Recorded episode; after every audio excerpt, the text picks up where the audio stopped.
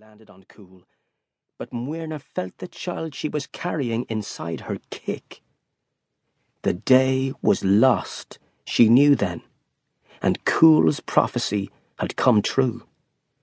And knowing too that Goll mac Morna would never allow a child of Cool's to live, she fled into the high, wild country of Slieve Bloom.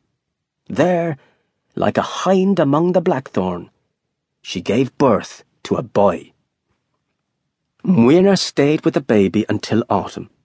Then, out of fear that the Goll mac Morna's hunters on her trail would find her and the child, she gave him to two women of the forest glens to raise. Call him Demna, she told them. And when he is old enough, let him know who his father was and that one day he must claim his place as leader of the Fianna. Then she disappeared and went her way alone. Nothing more was ever heard of her.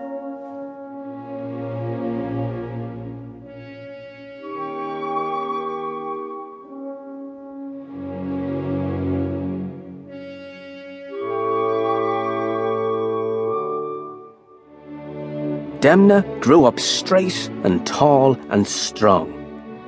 The women of the forest trained him in all things how to bring a flying bird out of the sky with one shot of a sling, to run down deer on bare feet without a hound to help, to know the ways of otter, badger, and fox. As he grew from a babe into a child, and a child into a boy, and so a youth, Demna wandered further and further from the little turf cottage that was their home. One day, wandering further than ever before, he came to the fort of a chieftain, where some boys were playing hurley. Demna had never played before, but once they showed him the way of it, he could play better than any of them. Demna spent that night with them so he could play the following day. This time, they put a quarter of all their number against him, but he still won game after game. The next day, they put half their number against him, but even so, he took the ball from them and won easily. He went back to the forest after that. The evening after, when they were eating, the boys told their chieftain of the strange boy who appeared from the forest and beat them in the hurley. Does he not have a name? this boy? asked the chieftain. No one knew his name. But he is tall and strong, and the hair of him is fair and bright, they said. The colour of harvest barley bleached by the sun. Then he should be called Finn, since he is so fair. Challenge him to wrestling at the ford tomorrow. So Demna wrestled the chieftain's young warriors at the ford and laughed while he bathed them in the shallows. The youths went back to the chieftain with the news, dripping. It was Finn, they said.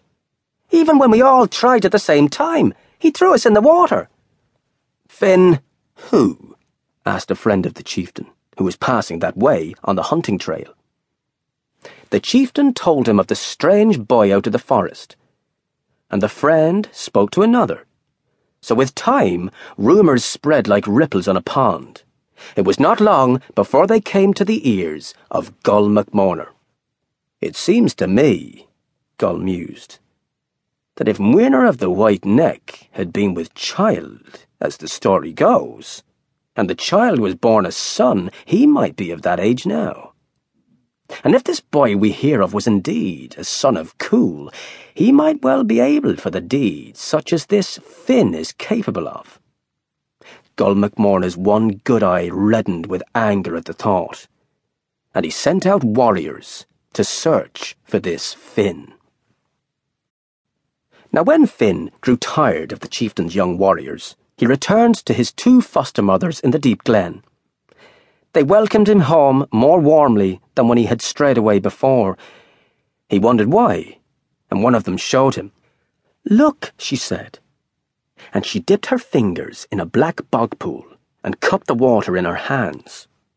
Before the water drained through her palms, Finn looked and saw a brief image of a band of armed men hunting among the hills of Slieve Bloom. The hunt is out for you, fosterling. Gull McMorn.